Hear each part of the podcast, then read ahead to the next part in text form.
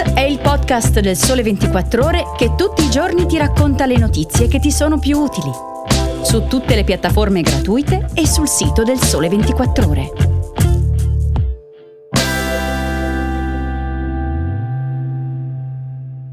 Buongiorno, oggi è martedì ventuno febbraio, io sono Alessia Tripodi e da oggi torno a condurre Start per tutta la settimana. Fino a sabato infatti vi accompagnerò attraverso le notizie e gli approfondimenti del Sole ventiquattro Ore. Oggi parliamo di auto elettriche, dell'impatto della pandemia sulle imprese e di Meta. Le auto elettriche non decollano in Italia. Mentre in un solo mese sono esauriti infatti i bonus per le automobili a benzina e diesel, quelli per i modelli non inquinanti, ovvero le ibride plug-in e le elettriche, appunto, sono rimasti praticamente inutilizzati. Ce lo racconta Andrea Gagliardi sul Sole ventiquattro Ore, spiegando che secondo il ministro delle imprese e del Made in Italy Adolfo Urso, gli incentivi verdi sono rimasti in gran parte inutilizzati perché le macchine elettriche, dice, costano troppo per i salariati italiani e sono oggi sostanzialmente ad appannaggio dei ricchi in Italia.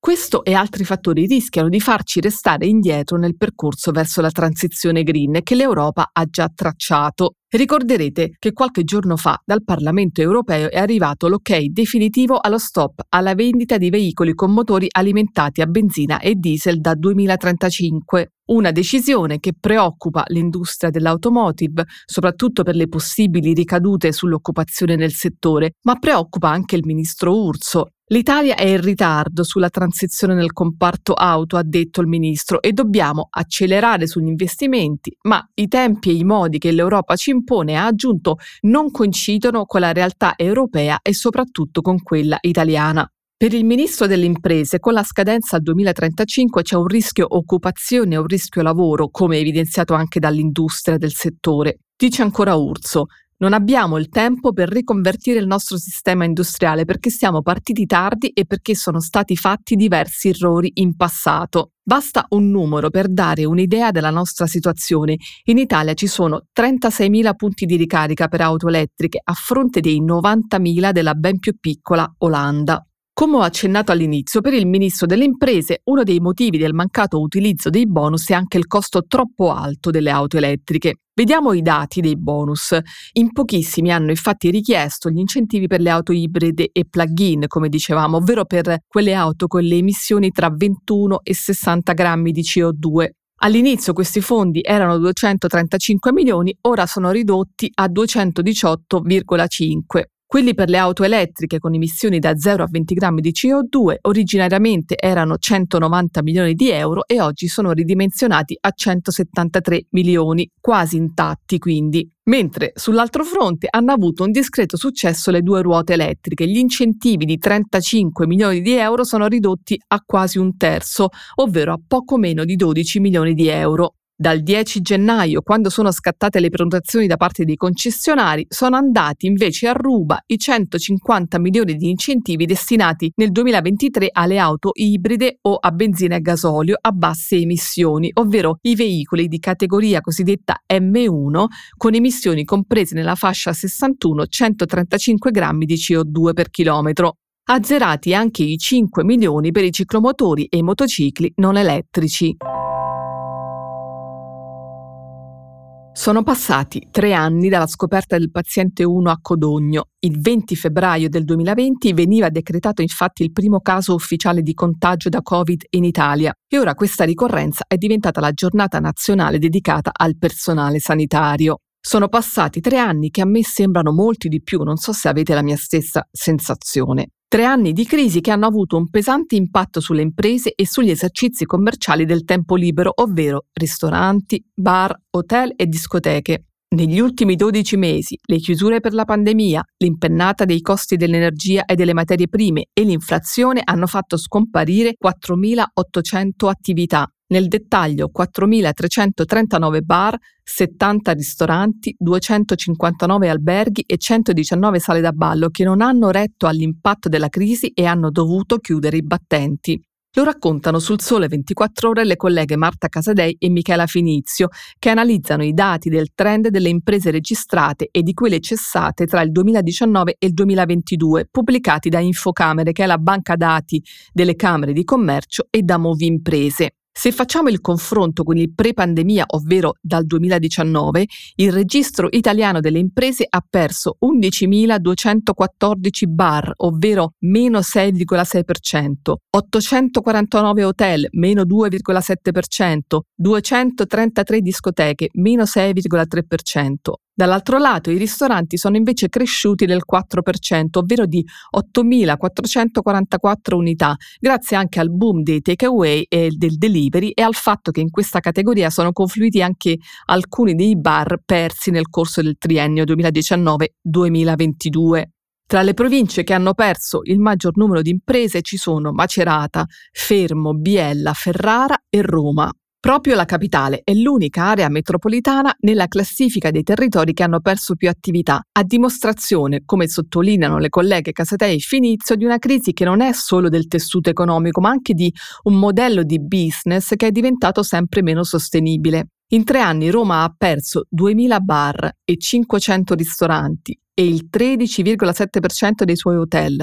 La crisi ha colpito anche le librerie, che in tutto il paese nel duemilaventidue sono scese sotto quota quattromilacinquecento. Solo negli ultimi dodici mesi hanno chiuso trenta punti vendita, messi alle strette dalla concorrenza con i big del digitale, che con la pandemia ovviamente hanno fatto il boom di vendite, e dalle chiusure dei negozi dovute al Covid, anche se le associazioni di categoria dicono che si vede qualche segno di ripresa grazie anche alla crescita delle librerie di quartiere e alla vendita di testi usati.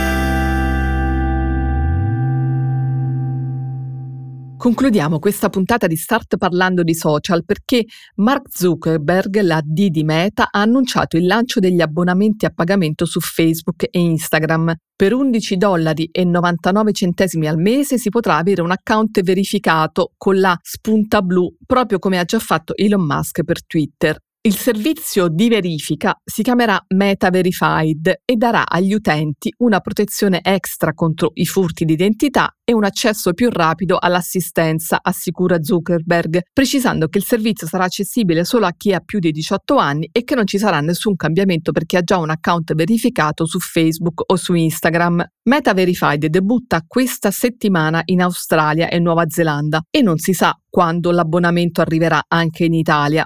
Sembrerebbe tramontata così la massima, aperte virgolette, Facebook è gratis e lo sarà per sempre, chiuse virgolette, recitata sulla homepage di quello che per molto tempo, lo ricorderete, è stato il principale social network al mondo, l'unico, direi.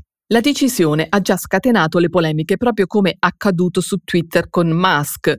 Forse ricorderete che il numero uno di Tesla in un primo momento aveva dovuto ritirare l'idea della spunta blu a pagamento dopo che un'ondata di account falsi avevano spaventato gli inserzionisti e messo in dubbio il futuro della piattaforma. Ma l'annuncio di Meta arriva anche e soprattutto, direi, dopo le difficoltà economiche affrontate dall'azienda, che a novembre scorso ha mandato a casa undicimila dei suoi impiegati, il tredici per cento del totale, il più grande licenziamento della sua storia. Se i social diventeranno sempre più a pagamento, le implicazioni saranno tante e importanti. Che ne sarà, tanto per fare un esempio, della democrazia dei social, nati proprio con l'intento di dare voce a tutti? L'ho chiesto al collega del Sole ventiquattro Ore Biagio Simonetta, che è esperto di social, tecnologia e finanza, ed ecco quello che mi ha raccontato.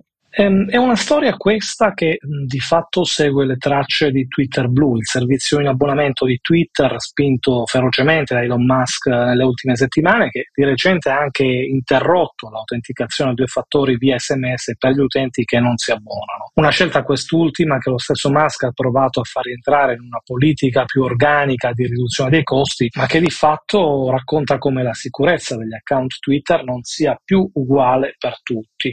Ragioni a parte l'intera vicenda racconta come le dinamiche del mondo social siano cambiate in fretta ed oggi Elon Musk sia diventato il vero trendsetter, ruolo che fino a qualche anno fa era saldamente in mano a Mark Zuckerberg. Come scriviamo nell'approfondimento sul Sole ventiquattro Ore, oggi in edicola, ma anche sulla versione ventiquattro più sul nostro sito, chiaramente l'abbonamento a Meta riapre una discussione mai chiusa. Funzionano i social network a pagamento? Nel duemiladiciannove, quindi non molti anni fa, Meta ribadiva che i social e tutti i suoi servizi erano gratuiti e lo sarebbero sempre stati. Adesso invece la società di Menlo Park punta a monetizzare verificando gli account e riservando a questi ultimi una visibilità maggiore, un cambiamento epocale mh, che può invertire le dinamiche degli stessi social per come le abbiamo conosciute. Non più ciò che scrivi, ma quanto paghi, con i contenuti che diventano meno importanti e con la tanto ostentata democraticità delle piattaforme che rischia di piegarsi al denaro. Va detto infine che anche in considerazione di un quadro globale che impone una certa prudenza verso i beni discrezionali, per ora le previsioni di successo dei social a pagamento sembrano abbastanza modeste.